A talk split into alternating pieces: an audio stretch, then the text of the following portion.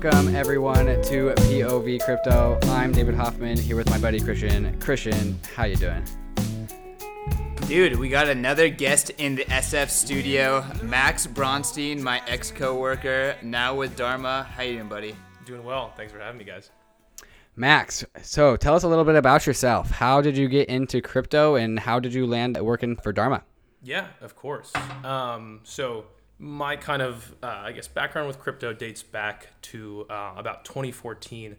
Uh, kind of the proverbial story. Um, my friend was actually kind of doing a fake ID order um, and was actually meeting someone in downtown LA to, you know, uh, give them cash for a USB drive. I don't know why he didn't just purchase it with fiat at the time.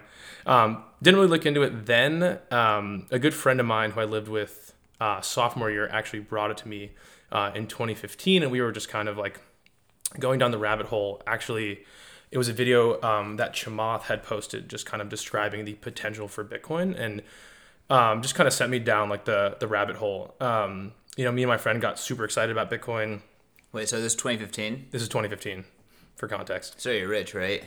Yeah, no, no comment. Um, um, kidding. the right answer. Um, but yeah, so me and my friend we got super excited and we actually kind of chartered the UCLA Bitcoin Club at the time.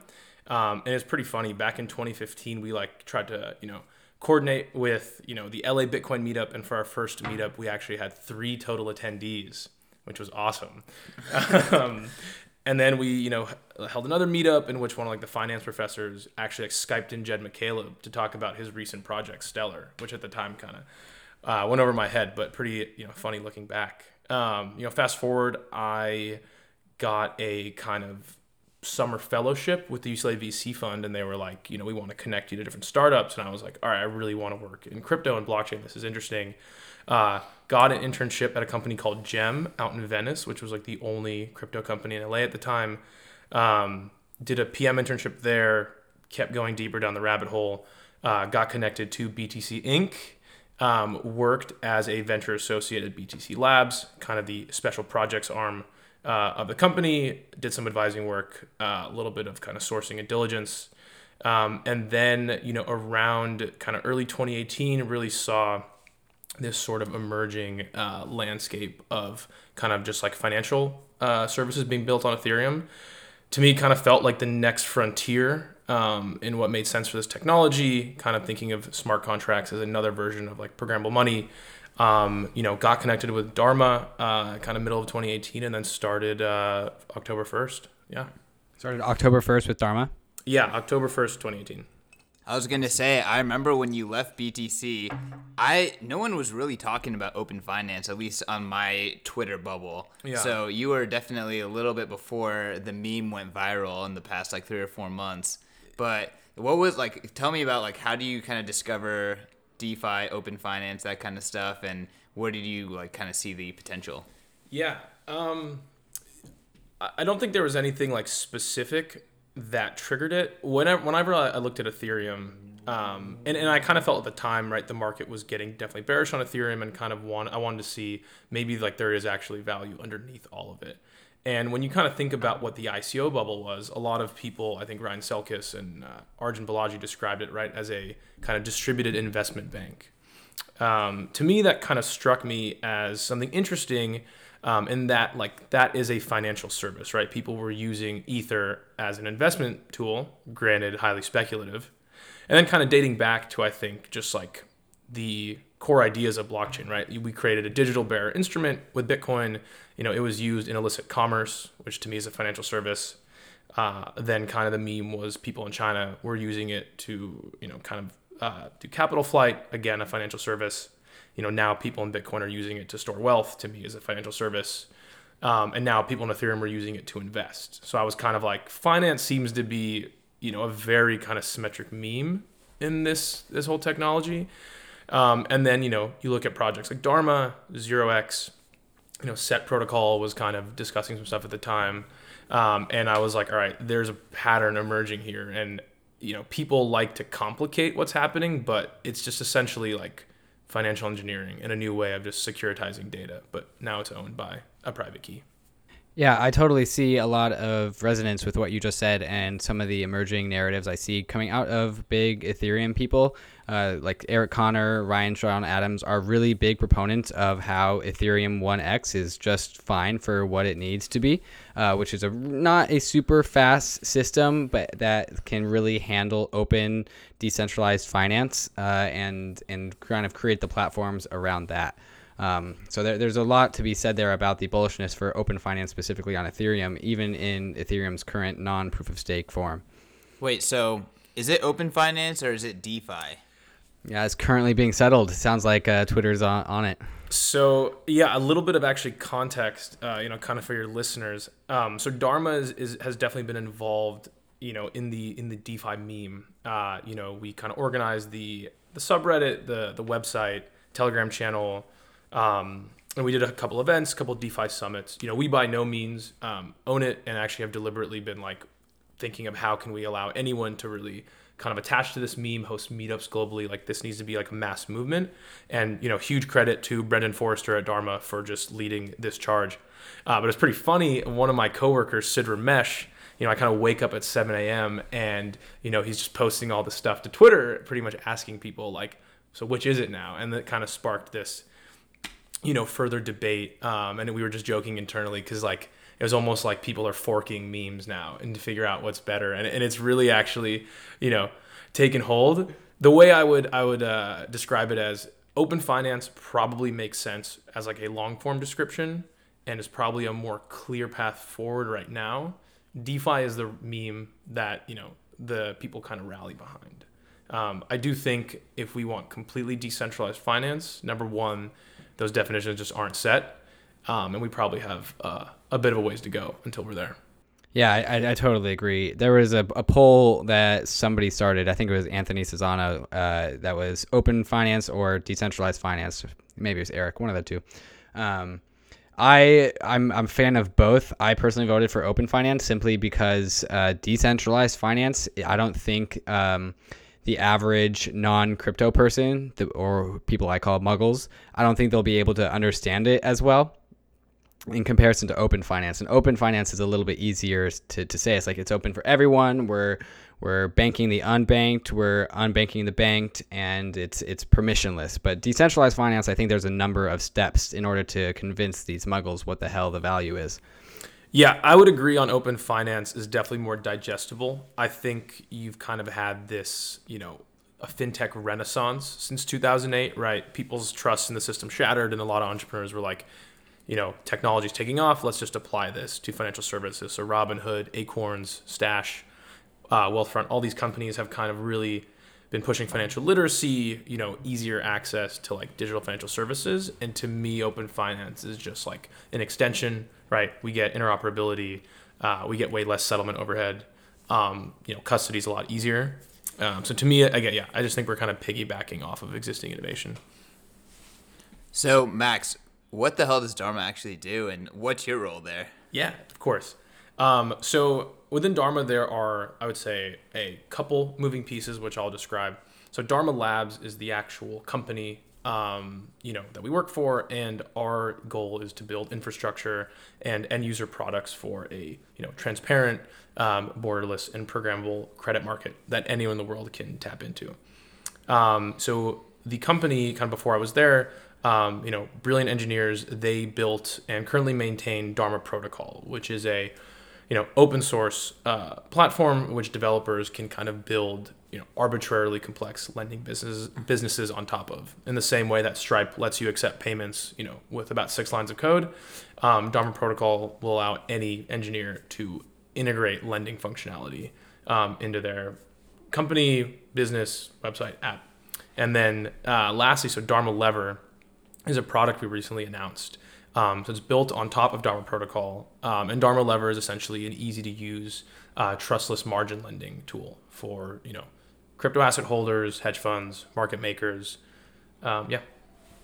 Wait, so how do you leverage? How do you do leverage in a non, I guess, custodial, non-trustworthy way? Yeah. So kind of going back to Ethereum and open finance. So smart contracts are actually really good at kind of taking money, um, escrowing that money, and then kind of distributing it based off of you know when different kind of logic events occur, right? So with Dharma Lever, you can kind of select an asset you want to borrow. Um, you'll have to supply collateral, but that collateral will be sent to a smart contract, which will custody the funds, and then you know if you repay your loan, you'll get back your collateral.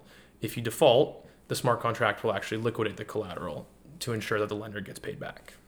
Is the loan in like DAI or what's the loan in? So we currently support um, borrowing and lending for both uh, Ether and USDC. We will be adding support for DAI shortly, as the community has de- has definitely kind of their uh, support for it. So uh, as well as Wrap Bitcoin. So those are kind of the four assets that we plan to support uh, for the next couple months. So instead of it, like with MakerDAO, it's al- algorithmic where um, you submit your Ether and you're allowed to draw so much DAI. Uh, with Dharma, is it a little bit more um, case by case basis where it's you, uh, where a lender and a borrower are matched and they set the terms of the rules as to what the collateral is and what the borrowing asset is? Is that is that kind of a, a true reflection? It, it, it's somewhat correct.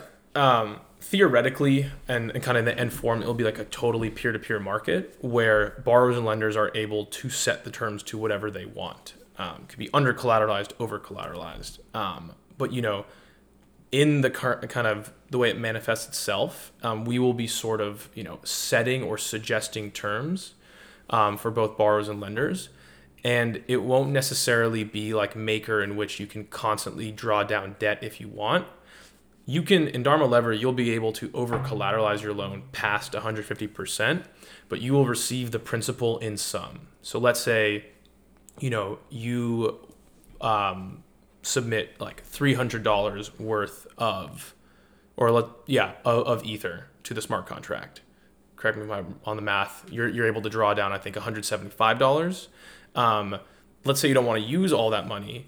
You don't. You can just leave it in your kind of wallet, but it'll all arrive in your wallet in one lump sum. Versus in Maker, right? You decide when you want to actually draw down the debt, and I believe that figure is, um, it's actually What's what's 1.5 times 300?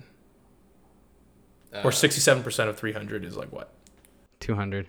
God, dude, don't make me look bad like that. Jesus. Sorry for the on the spot math. I should, I should have got that one too. So the LTV is is around 67%, right? That's the minimum. So you would get all of that in your wallet. Um, you're able to do whatever you want with it, which is the same in Maker, right? You're able to draw down that much. Um, but you know, most people probably just leave it sitting in the CDP. Okay, so I'm like a simpleton Bitcoiner here. Can Yeah. you explain that to me like I'm five? Because I'm still pretty Sure. confused. Like, what's the difference between Maker? I mean, obviously you support different assets, but other than that, Yeah. So a couple structural um, differences with Maker, right? When you and I think we've a lot of people have established that while Maker is producing like a stable coin, um, the way it is really being used right now is as a margin lending tool, right? It is a way to get easy leverage. Um, with Maker, sounds healthy. e- extremely healthy. Sounds like what I'm doing. Collateralize your ether, get DAI, buy more ether, put it back in the CDP, get more DAI, Is it- repeat. Oh, I only do it once. I only recurse once. if you did want to, you know, complete the rehypothecation cycle, um, you can use InstaDApp and you can actually get 3x leverage uh, on your Ether with a couple of clicks. Um, yeah. but going back, For experimentation, not for investments. correct. This is not this is not investment advice. Um, but yeah, so going back to that with Maker, the main asset you can borrow um, is is DAI, right? So that allows people to you know access working capital um, and going long, um, but it kind of leaves out a large subset of margin lending use cases, which is kind of going short um, and not necessarily like just going short, but just like hedging your portfolio. So if you think as the space institutionalizes and people, you know, people might have different opinions. I don't think we're going to see the crazy as crazy of swings as we have more derivatives products, more you know mature capital comes in. Shorting is just like a very um, you know kind of crucial role. It plays a crucial role in in just regular capital markets, and I think that's going to come to uh, crypto markets. Um, and then similarly with Maker, right? You're limited to DAI. Again, that's your only asset type. Versus Dharma Lever, you'd be able to borrow Ether, DAI, USDC, Wrap Bitcoin, and then you know others if if the community uh, so deems. So, between MakerDAO, Dharma, and Compound Finance, there seems to be a lot of overlapping services, um, and I, I I see a lot of competition between Compound and Dharma, whereas kind of Compound is just this very easy to use money market where you can put up one collateral and get another, and then Dharma is a little bit more. It's like it's like the Turing complete version of Compound, uh, whereas a, a number of people can come in and, and put up terms of anything, and Compound is much more rigid. Uh, so after Dharma really gets up and running and adopted, do you see much more room for compound finance between because it, to me it seems like compound kind of sits between maker and dharma and it kind of just this interim piece of infrastructure that we won't really need if dharma gets uh, maximally successful. Yeah so i, I think I, I, do think right now compound and dharma are serving similar use cases. Um, but i mean again what compound is really trying to do is they are trying to create again algorithmic money markets. And so the way money markets are traditionally used in kind of regular finance right um, you know any really like payment app robinhood a lot of times while you while you have these like long settlement times is because these companies are just lending your money out through money markets and they're earning a small interest rate but a small interest rate on like a large float is a ton of money. So to me i think what happens with compound is they will probably get a lot of more developers to kind of integrate with their smart contracts. As more custodial wallets emerge they will just be doing kind of short-term loans. Um, and that's what compound kind of you know specializes in right they guarantee instant liquidity um, meaning a borrower lender can can remove funds whenever they want with dharma they're kind of fixed term loans so we're optimizing more for kind of higher volume um, higher volume like lending so thinking more of like hedge funds that want large orders, market makers that need a lot to, you know, use in their operations. Um, versus yeah, compound, you know, and then they have like a variable interest rate model, right? So their interest rates are always fluctuating based on the kind of supply and demand and or supply in the pool. Um, and like how that's manifest today is everyone wants to lend their assets, but no one wants to borrow any assets. So the lending rates are pretty abysmal and the borrow rates are pretty high.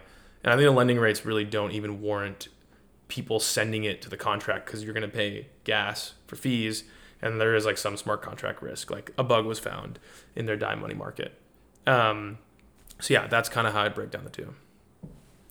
At one point dai was like 7% interest on compound finance. So that's kind of i'm sure that arbitrage opportunity settled down a little bit but some people were making a lot of money for a little bit.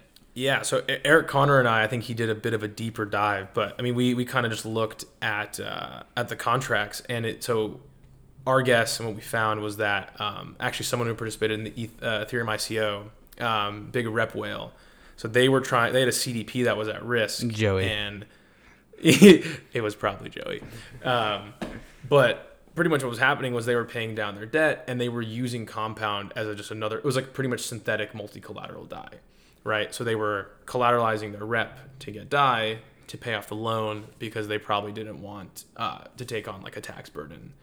So those like kind of use cases emerge, and people definitely got like a short term bump from that. But that's kind of the issue, right? Like that's not guaranteed, and I think it's I believe as of today it was like at two point four. Um, so you know stability would be nice there. Mm-hmm. So when it comes to Dharma, I believe the debt uh, comes in the form of one token, and that token represents uh, something much more synonymous with a, a piece of paper contract. Uh, is that true? Is that how that works? Yeah. So the underlying protocol, um, what it produces is we call them like Dharma debt tokens. It's essentially just a 721 token, um, right, with unique metadata pertaining to that uh, loan agreement. Um, the unique what that kind of enables, right, is you know, theoretically, these tokens can be freely traded, and any time um, you know someone pays uh, you know pays that contract back, um, the money would go to the owner of the 721 token. So you know, if me and Christian had a lending agreement in which he kind of owed me money, but I sold that to Dave, um, anytime you repay the contract, the money would go to Dave, right? So it's a much more efficient kind of system. Would you, as the original token holder, have any any um, part in the contract at all, or are you totally removed from the deal once you sell the token? In in that scheme, I would be totally removed. But of course, like you know, software is malleable, so you could create different manifestations, which you like. You know, a portion would go to the original uh, creditor. That's that's pretty neat. That sounds like that sounds like uh, Ethereum Lego, uh, the Lego meme that I, that I keep sharing around on Twitter. It's like a very, very important building block for a lot of very cool things to come into the future. So, I think the question that everyone else is thinking is, how do you feel about Bitcoin? Yeah. So it seems to be a hotly debated topic, and my uh, what I post on Twitter might not necessarily reflect how I feel about it. I love Bitcoin. Um, I came into this world a maximalist, have since been uh, reformed. I just think other things are a bit more exciting. But granted, I have not paid attention to Lightning as much as I should be, and I'm definitely trying to be more conscious of that. Um, love Bitcoin. I do think the community is in a bit of a um, just kind of like thought bubble in which I think the community is like very negative to any views that they might not like. And it's kind of like when you hear something that's true. The Bitcoin community. Yeah, honestly, all these communities are all pretty tribal. Mm-hmm. But I think Bitcoin yeah. specifically, because it has this kind of first mover advantage, it has this liquidity advantage, everything is priced against it. They almost feel like they're invincible. Um, and it's I'm kind of of the opinion that network effects can be broken pretty quickly.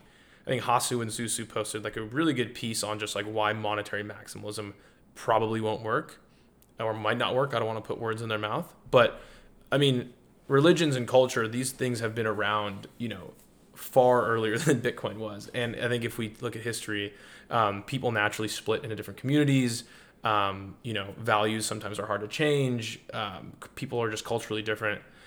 So to me, I think in terms of Bitcoin, I love the I love the I love the like technology. I think it's a total breakthrough. Um, you know, I, I, do think that it has somewhat of a governance problem. Um, I do think users really don't have a say in how the network is run, even though I think some Bitcoiners would argue, you know, the kind of U- UASF was a big success.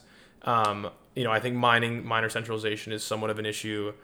Um, and I do think it kind of has, you know, been relegated to like a digital gold use case. Granted, a lot of other things in crypto just have no use case.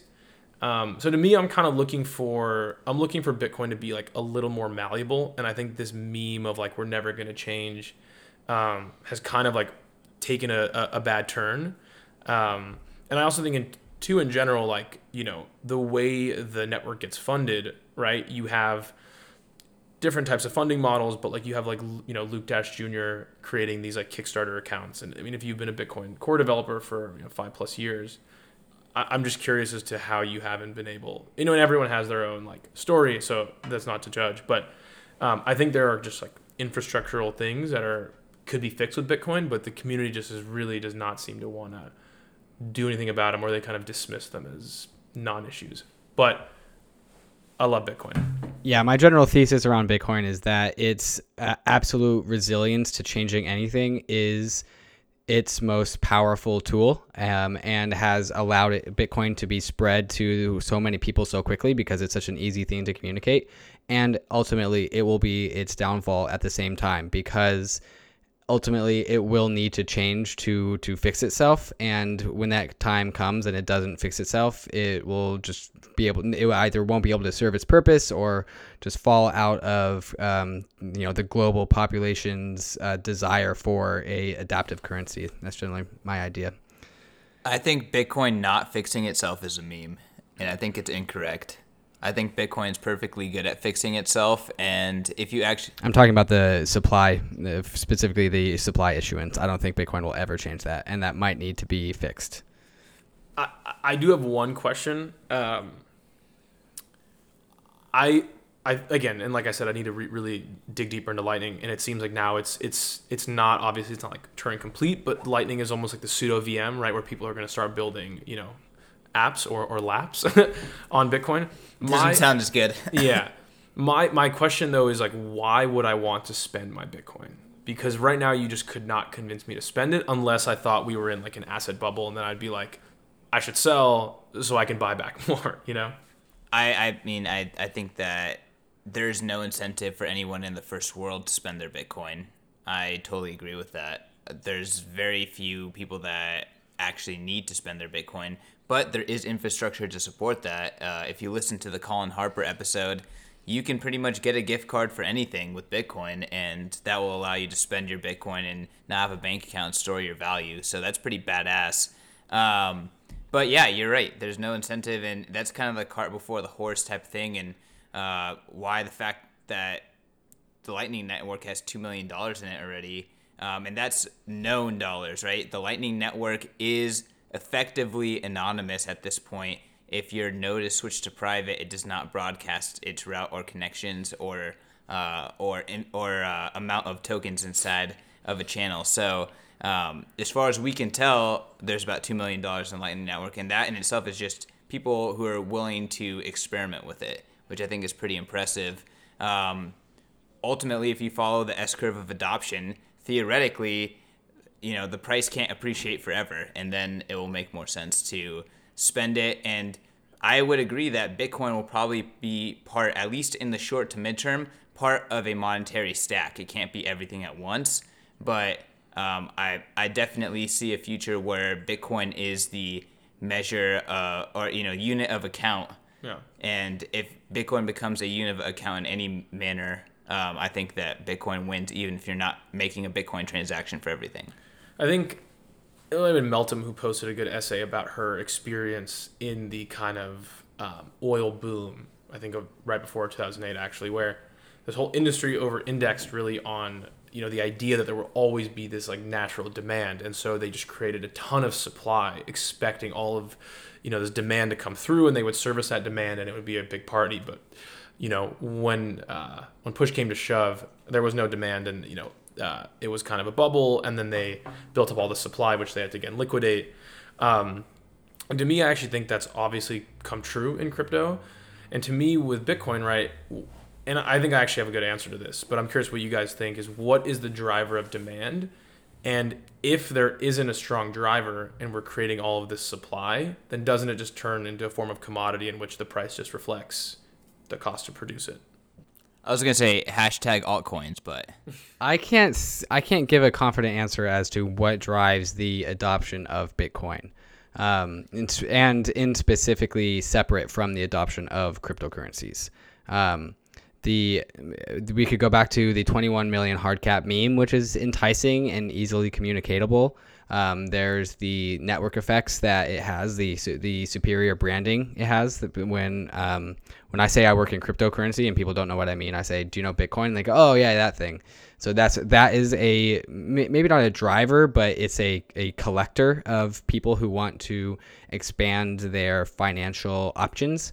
I I could name like five or six like very small use cases of Bitcoin, but I think like 95% of it is speculation. Yeah, I, I've gone a little deeper into, and this might stray off topic, just yeah, like the you know, this modern monetary theory, and it, it's definitely interesting. And I, I would actually argue, um, and I argued a lot of my like ETH friends that um, I, I do think globally in the next, you know, I don't know how long, probably five years, I do think hyperinflation will continue to take hold in developed countries. I think if you look around globally, like we obviously have these kind of geopolitical tensions, um, you know, in the kind of modern monetary theory thing or realm that we've been playing in, right? It's been fine for nations to take on a ton of debt. It's been fine for nations to indebt other countries. Um, but those have all been operating under the assumption that the world is moving fine, markets are fine. Um, but if we start getting into conflict, right, and debts start getting called, I don't really know what that leads to. And it's kind of like if we were indebted to China for a billion dollars and we got called on our debts and we couldn't pay it back, that would be bad for us. But I don't know what the outstanding debt is to China, but it's in the multiples of trillions. They are just as equally screwed as we are if we can't repay their debt. Um, and I don't really understand, and I like I think people probably don't want to think about it, but I don't see a logical conclusion other than like some type of conflict. I don't know what that manifests itself in. Um, but again, just the way that we have been printing money, um, the kind of co- like we're watching inflation take hold. Not necessarily inflation, we are watching when you print a bunch of debt. We're watching it take hold. Wealth inequality is high, populism is high.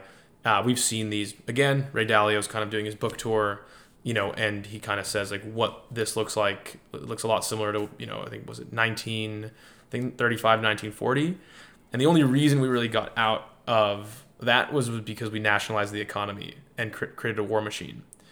Um, so if something happens, right? And then we were able to get out of that, right? Because you know we had all these people who were willing to work, all these people who needed jobs, and we created a very efficient economy. Um, I mean, I don't know, right? Because what happened is like financials are in a really good spot. Banks aren't really levered. Companies are still sitting a lot of cash. Um, but the kind of the buyer of last resort at this point is the Fed, uh, and kind of what happens when that liquidity source dries up, right? Because they've just pretty much been propping up the entire economy for a long time, and what goes up must come down. So I, I do think Bitcoin does see meaningful adoption as people try to get out of inflating currencies. Very, very well said, and uh, fantastic, just kind of explanation there. I like to make it really freaking simple. I like to say Bitcoin is going to be adopted for two reasons either need or greed. I'm not in any way discounting the place of greed in the incentive structure. That's the beautiful beautiful thing about Bitcoin is that you can act purely selfishly and that's good for Bitcoin. So you can be greedy, you can get wrecked, you can do whatever, you can get filthy rich and it's good for Bitcoin period. So speculation is a very important use case in in Bitcoin's current uh, growth trajectory. We're trying to discover what the fuck is this thing worth. Mm. You know, price discovery happens via speculation in the market.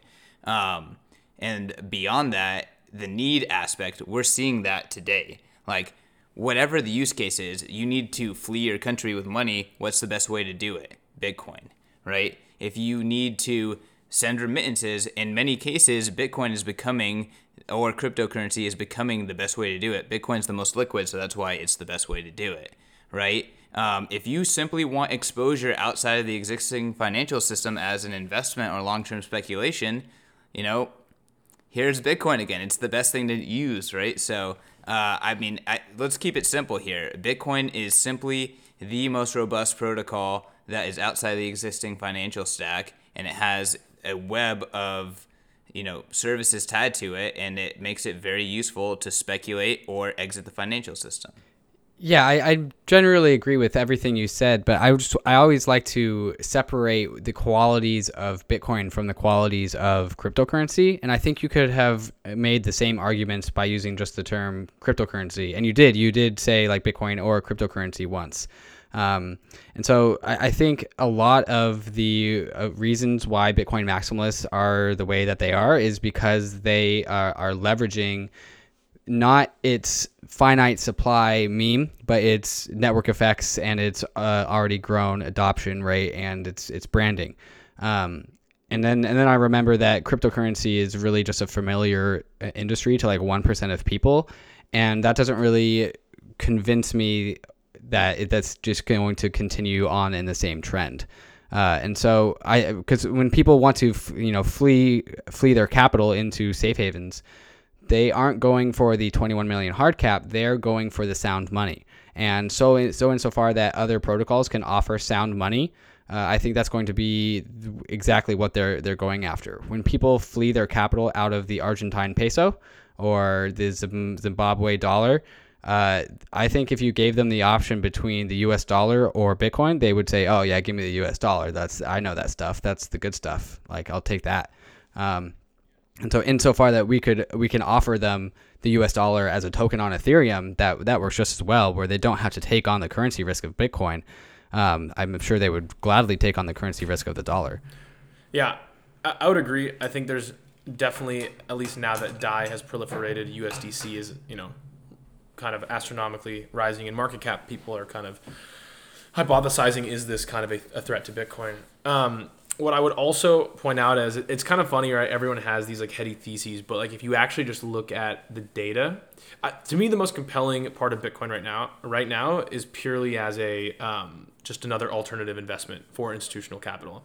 You know, uh, endowment theory has been proven. You want a bunch of idiosyncratic bets. That's how you diversify your risk.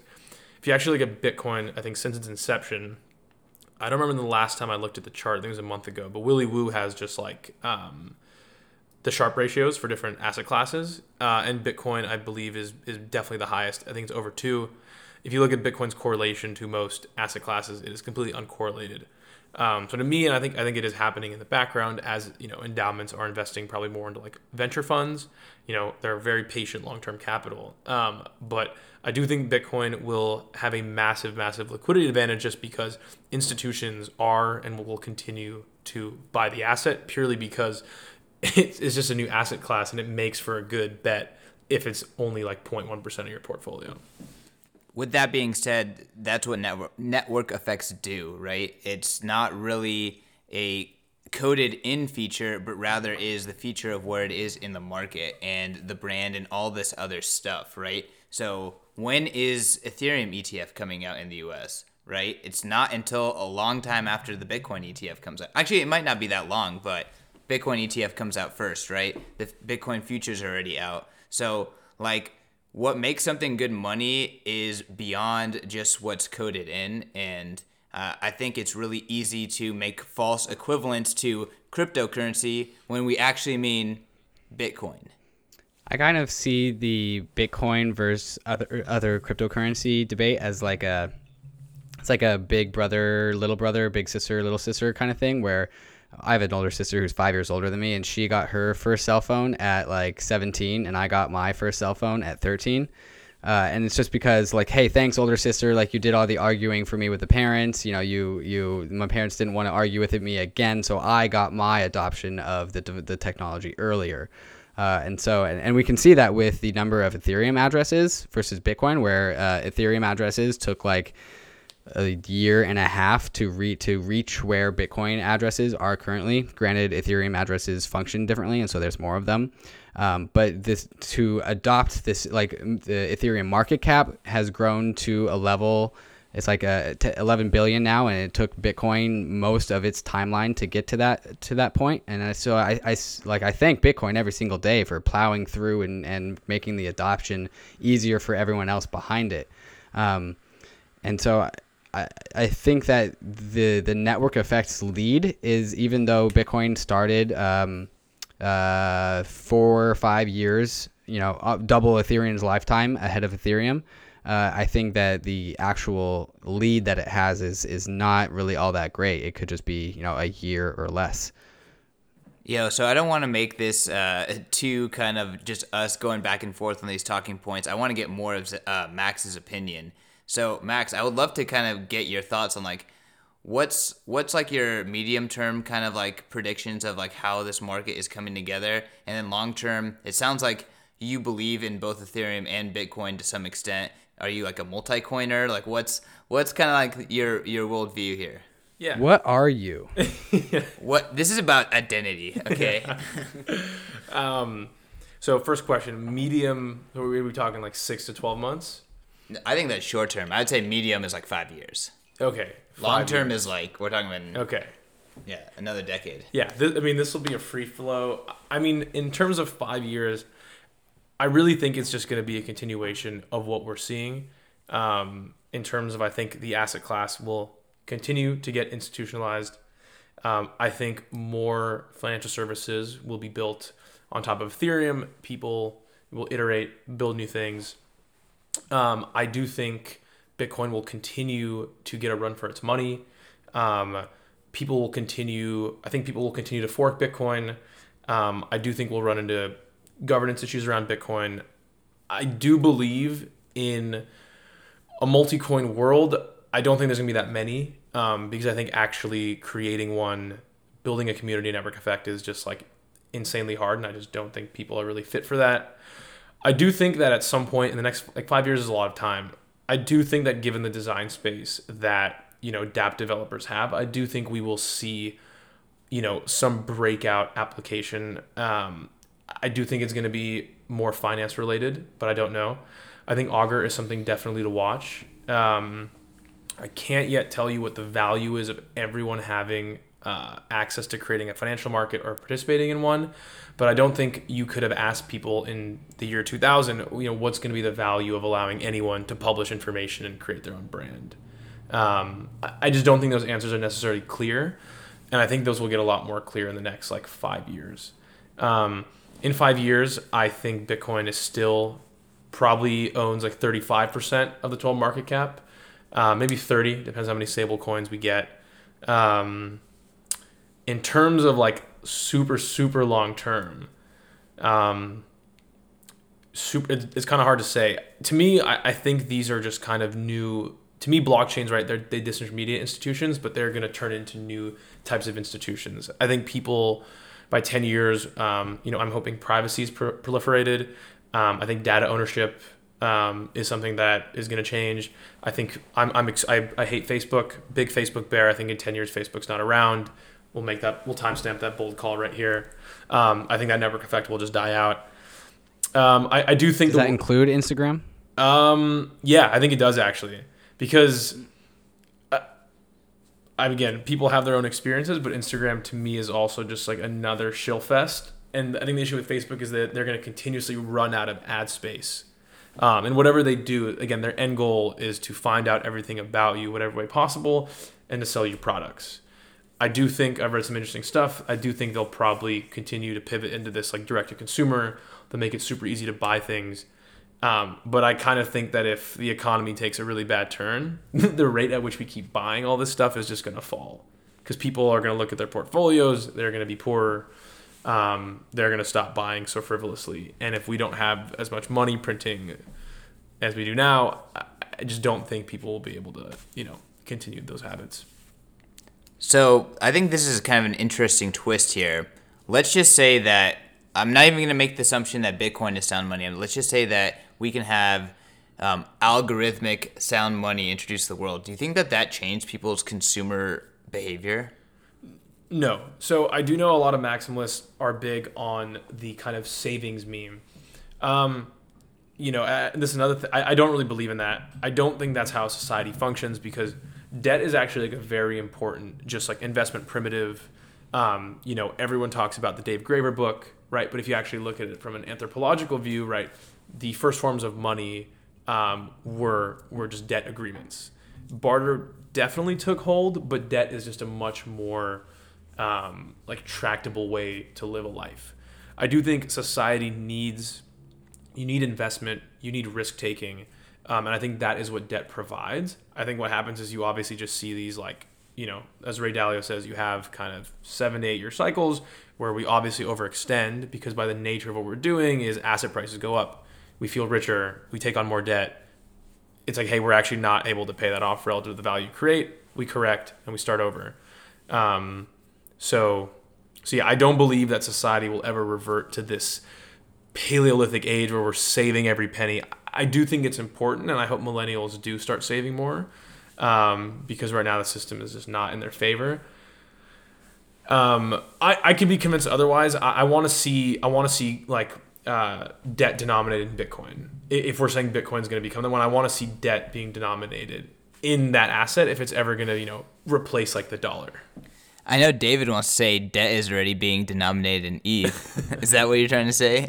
No, no, actually, it's totally unrelated. Um, kind of going back to, to the Ray Dalio side of things and, and human anthropology. Uh, I was a psych major, and so I really kind of like, uh, and now now that I'm into the world of markets, I really like mass psychology, and I think there's something permanent about debt. Like I don't think debt debt is not something that humanity or society at large can really opt out of because as soon as you save a bunch, uh, the more people want to lend to you. The more cash you have, the more lenders you will have knocking at your door at competitive interest rates. And at some point, some lender offers you such a competitive interest rate uh, to borrow to, to let you borrow money that it just becomes inevitable and then you fall into debt. And so i don't i don't think humanity will ever be able to not the incentive to to be in debt is always there. And so it's kind of a yin and a yang where like we it's going to be impossible for society at large to not have debt because debt is such a valuable thing to be able to have. But at the same time we as soon as we accept debt um, we accept the fact that every once in a cycle we will accept too much debt and then we will you know have burned down the house and we have to start anew. I think that is a metaphysical faustian bargain that that humanity has has signed off on. Yeah, I agree. And again, revisiting this concept of debt as like an investment primitive, right? So debt actually plays like a really interesting role in the way we take risks. So think about it. To start a company, um, you know, to fund really anything, you, you probably have like two core ways of doing it. You can do it through equity or you can do it through debt. Let's say I want to start a business. Um, you know, let's call this one like a lifestyle business, right? I'm to sell, um, you know, I'm to sell podcast equipment. Um, and I'm like, you know, I could, let, us say I take Are the you saying something? this is this is top notch equipment. Um, was just staring at a microphone. But let's say I, you know, to raise money for that, you know, I raise uh, hundred thousand dollars and I give away, you know, twenty percent equity in that company. Uh, let's say in this case, or yeah, it's going to be the same across both cases. This company does really, really well. You know, in a couple years, I'm managing like a multi-million dollar business. We're expanding. The podcast economy is taking off.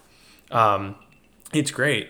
But I now my the people who own 20% of my company, they perpet they get a perpetual share of all the income I generate for the entirety of my company's life, right?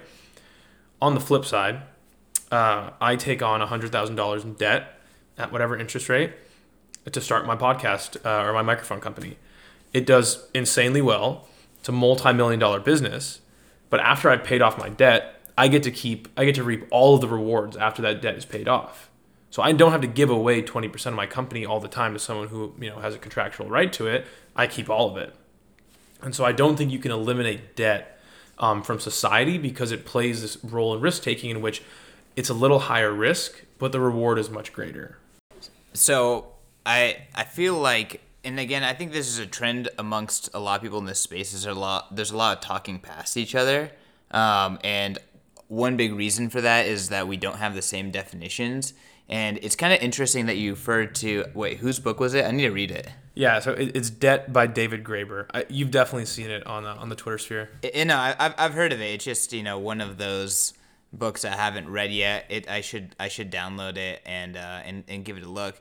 But a lot of people on the Austrian side of things would point to Nick Szabo's shelling out money as saying no, that is an essay about how money is created, and it's by no means debt. It's a collectible, and then the collectible um, becomes a unit of account or store value unit of account, and then ultimately serves as money in its local area, or in Gold's case, it turned truly global, right? So that's kind of uh, Nick Szabo and the Austrian way of thinking about money creation as the most saleable good, right? Versus debt. So the if you're looking at the world from debt is money angle, then of course you're not going to think of it the same. Um, but I actually do believe that sound money, like if money that holds or increases its value slightly over time, will actually influence people to not, you know, go on this rabid chase for yield, which they are doing today. They're going anywhere for yield. Like that's why the stock market is ballooning. I mean, you can argue that hey, people say that crypto and Bitcoin is manipulated, but you can argue that fiat is manipulated. There's an institution called the Fed, and they manipulate it on a quarterly basis. So, I mean, you could say all of that is being manipulated to act a certain way, and as soon as you replace a central bank with an algorithm, that kind of changes everything. So, I don't think it's that simple just saying, hey, the way it's been so far is not, you know, the way, or it's going to be the way it continues. I, I don't disagree. I and, and if it, if that took hold, like I you know I think it'd be fine. Um, I just don't see how like given those limitations. Right? So in that in that example, you are counting on Bitcoin to continuously go up over time, meaning that the demand for the asset, right? Your demand for whatever the network is provisioning is going to be, you know, like I guess yeah, greater than the supply side. That means people are going to constantly want to be buying this Bitcoin, and I'm not yet sold on, on what is going to be driving that. I think you'll see periodic spurts um, of you know countries going into inflation. Though I do actually think Bitcoin that there is a very strong bull case if we do see geopolitical tension. Um, again, think about it, right? If countries, let's say, are indebted to each other, and one country raises their interest rates, now that other country's debt just became a lot more expensive. So now all these countries kind of have an incentive um, to go into other assets to try and devalue whatever whatever asset their debt is denominated in. They want to devalue that, so their debt is less. And I do think that when the incentive to break rank is really high, the cartel normally dies. So I don't know how it plays out. I'm I'm bullish on Bitcoin for the long term. I'm not sold on it. Like I just think it's too early to declare it this like saving grace that's done all this stuff. I think people got wealthy on it. There's a massive economy being built around it. I think it's a huge part of the future, uh, but it's too early to declare it king. Is my my view.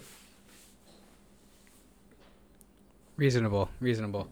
Um, I'd actually like to. Actually, do I?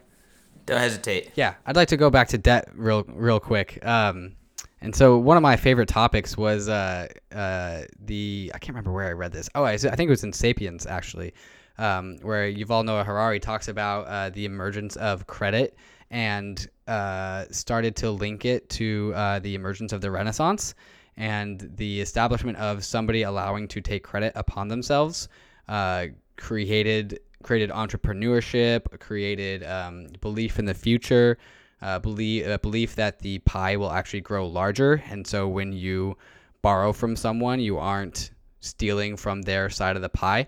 And so I have a I have a, a ton of high hopes for Dharma's uh, success on Ethereum and hopefully being able to grow the Ethereum ecosystem pie. Uh, we see people like uh, Ameen Soleimani with the Moloch DAO trying to create. Um, funding uh, like a DAO for funding infrastructure on top of Ethereum, and I, I it's kind of hard to put into words, but I kind of see some sort of link between some entrepreneur coming to Dharma and uh, creating. Uh, like, is this included in Dharma where somebody creates a proposal for what they're going to do with the debt and then also the repayment terms? Is that something that's in, uh, involved with the Dharma um, debt system? Yeah. So n- the short answer is no. Um, long answer, right? So that just relates back to like unsecured lending, right, where the uh, borrower isn't really mm-hmm. supplying either this, they're under collateralizing their loan or they're just not supplying collateral at all. I mean, that's like a very hard issue to solve. You need like a lot of just kind of core infrastructure, mainly identity, and you need some type of recourse. Um, you know, there is no FICO score. There's not really enough on-chain data to develop a credit score um, you know, there are different ideas being floated around of kind of creating a market around uh, underwriting, where underwriters would build their own kind of credit score, and they would have to go do the diligence, and they they obviously wouldn't service any credit that they think is super risky. But again, these use cases right now are kind of few and far in between.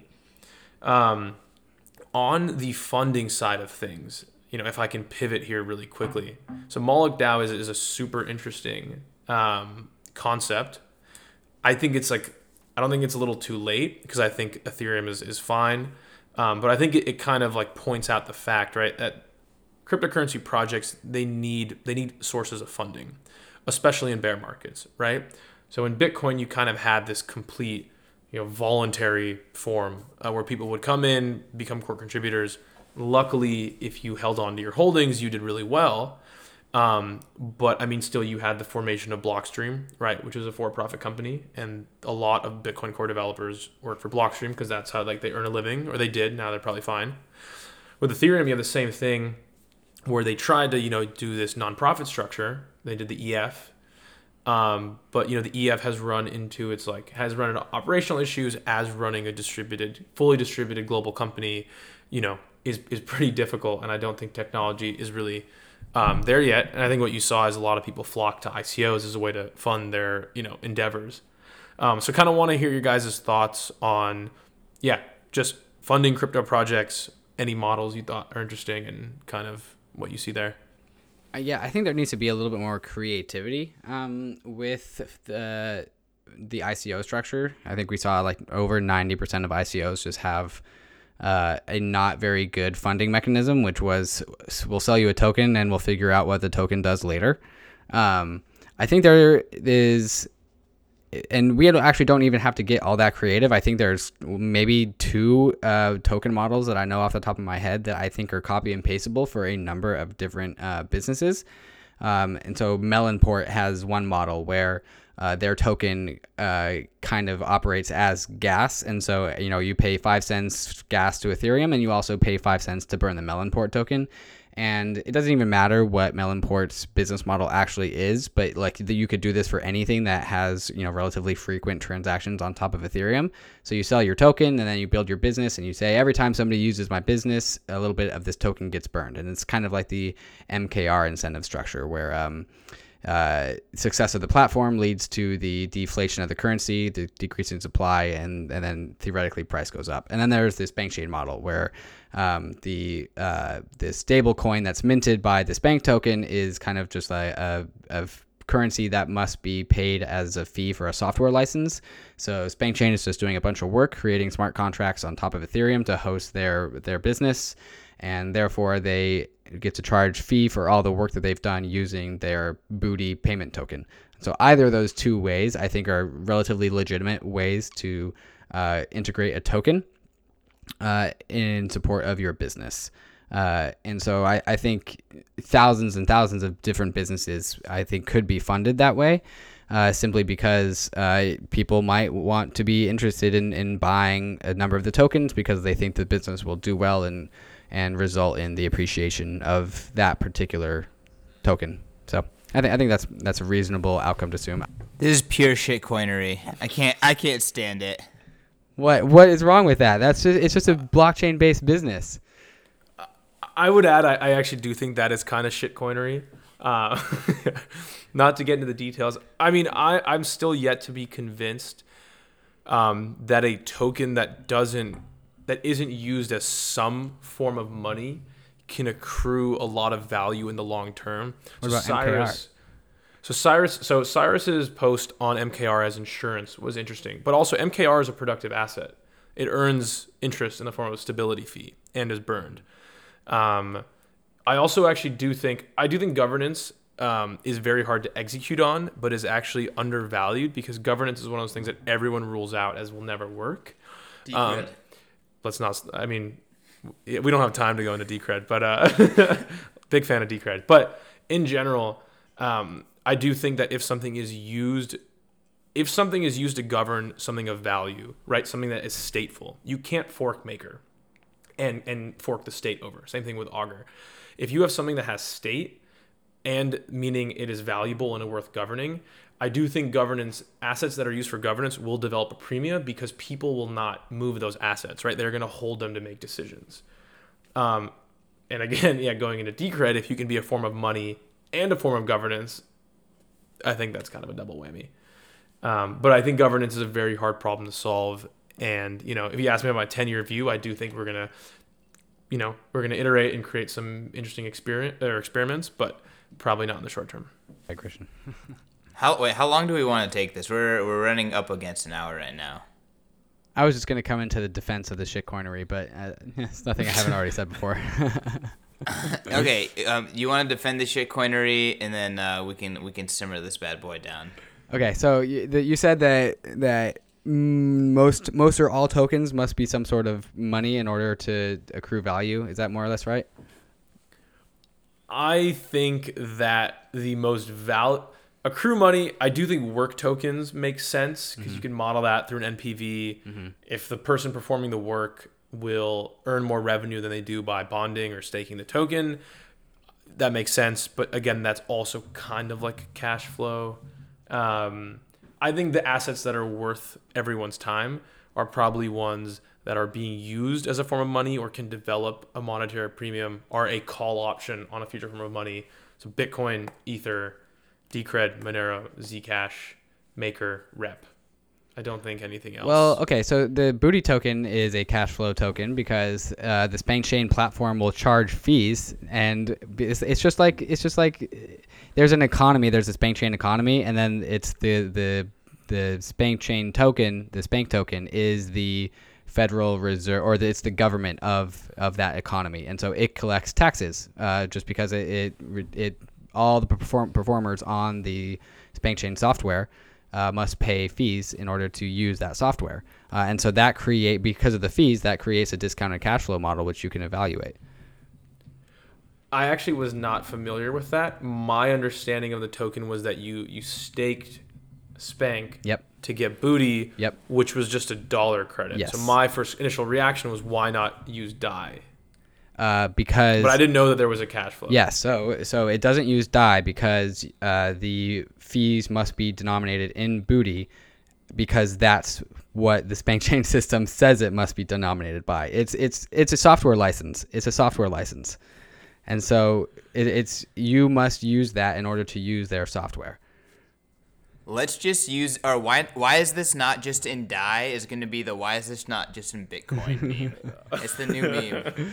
Is it, okay, so it's not in DAI or in Bitcoin because there would have been no funding to create this SpankChain platform otherwise. And so they were able to sell. In, this is about funding, right? And so they were able to fund their system by the promise of their own internal currency. And to, by the way, it's the the Booty token is totally abstracted. So like no one's actually using Booty. It's just in the background. I guess to your funding point, my question is, um, if they were building like such a good business, couldn't they just take transaction fees and earn money? Yes. They, I believe they are right. So the performers, why the performers earn ether or DAI. But the Right. SpankChain team funded themselves with the Spank token with the fees from the from the booty. So was is the role okay? My question is: Is the token more of a retrofit to fund the project, or did they really think this was super valuable and better for them than just building a business, allowing people to pay in ether, and then taking a cut of that ether as a fee? Uh, the first one, I wouldn't I wouldn't use the word retrofit, but uh, uh, they I mean sure they could have taken debt in the more traditional sense. They could have gone to a bank and be like, hey, we're gonna build this uh, platform and we're calling it SpankChain, and we're gonna have a booty or, or no, I guess we if you're gonna you, you, they could have financed debt traditionally. Or they could have just done an ICO. Like, there's nothing wrong with an ICO. Like, everyone needs to get that. Why no equity? Why not an equity raise? Because who's gonna fund the SpankChain? Only people who invest in ICOs would be the people that fund SpankChain. It's because it's 2017, motherfucker. It would been stupid as fuck not to do an ICO. Come on. How much did they raise? Uh, not, not to make that this much. It was like Spank twenty something million. No, no, no, no. They only raised, they only raised like six or seven. That was, that was their goal. Oh, On, But I'm I, I, do I do know the team, or I know some of the team members well. So I, I love the team. I think what they're doing is awesome. The movement that they're working towards is great. up. 20, 24 million. Was that the goal or the total raise? Value of tokens sold in ICO according to ICO Bench. Value of tokens meaning the outstanding supply, which they hold most of. Oh, yes, yes. Shout out to Ameen. Thanks for being our first guest. Yeah, thank you, Ameen. I'm I'm doing my best to defend you here. No, big big fan of Ameen. Everything he's doing within the Ethereum ecosystem is awesome. And I think again, what what's the so there's there's a quote where it's like, why is this not DAI? Is the new why is not Bitcoin? I think I think it was Dan who said uh, the new kind of phrases. I'm in I'm in I'm into SpankChain for the tech. All right. I'm out of Guys. ideas. Damn, Max, what hell of an episode, man. Hour and three minutes. Gonna be like an hour and ten minutes by the time we're actually done with all of our uh, shilling at the end here. Um, why don't you tell people where they can find you? Who do you want to hear from? All that good stuff. Yeah, for sure. Easiest place to find me is probably on crypto Twitter. We all love that. Uh, you can find me at max underscore uh, Bronstein. Um, Spell it out. M A X underscore B R O N S T E I N. Um, open to talking uh, to anyone. If you have any good thoughts, uh, any feedback on this podcast, feel free to reach out. If you want to uh, access Dharma Lever and you want to try out some trustless margin lending, definitely reach out on Twitter. You guys see this guy's reports. His tweets are fantastic. Great follow. Make sure to follow Max Bronstein. David, where can people find you? You can find me at Trustless State both on Twitter and on Medium. Fantastic. And you can find me at CK underscore snarks. You can find the podcast at POV Crypto Pod. Want to take a quick moment here to point you guys to Bitcoin 2019 at Bitcoin 2019 conference on Twitter. It's going to be a fucking amazing event in San Francisco last week of June. Only BTC. We're bringing together the whole community. Max is going to be there. Definitely going to be there. David will probably be there if he's lucky. I'll, fi- might have I'll to find a way. repent against- I'll find a way. He, ha- he might have to repent, but um, outside of that, David's definitely invited. Tickets are only $100. $100 ticket to a legit two day conference, guys. Gonna be shilling it for a while, so get used to it. Speaking of conferences, if you're at ETH Denver, both me and Max will be there. So stumble into us, say hi to us. We will gladly talk to you, or at least I will. I can't speak for Max. Come by the Dharma booth if you're willing to take a take out a margin loan. I might talk to you. That's actually funny. The the first time I ever heard of Dharma was at ETH Denver a little over a year ago. So round Yeah. two.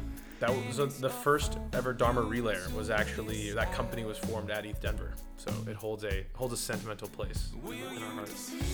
A lot of homies gonna be at ETH Denver. Kind of jealous, but didn't get the invite, guys. Not not cool enough to get the developer pass. So sucks to suck. All right. Thanks everyone to listening for listening. Uh, anyone else? Last last words? Last statements? It's over. Peace.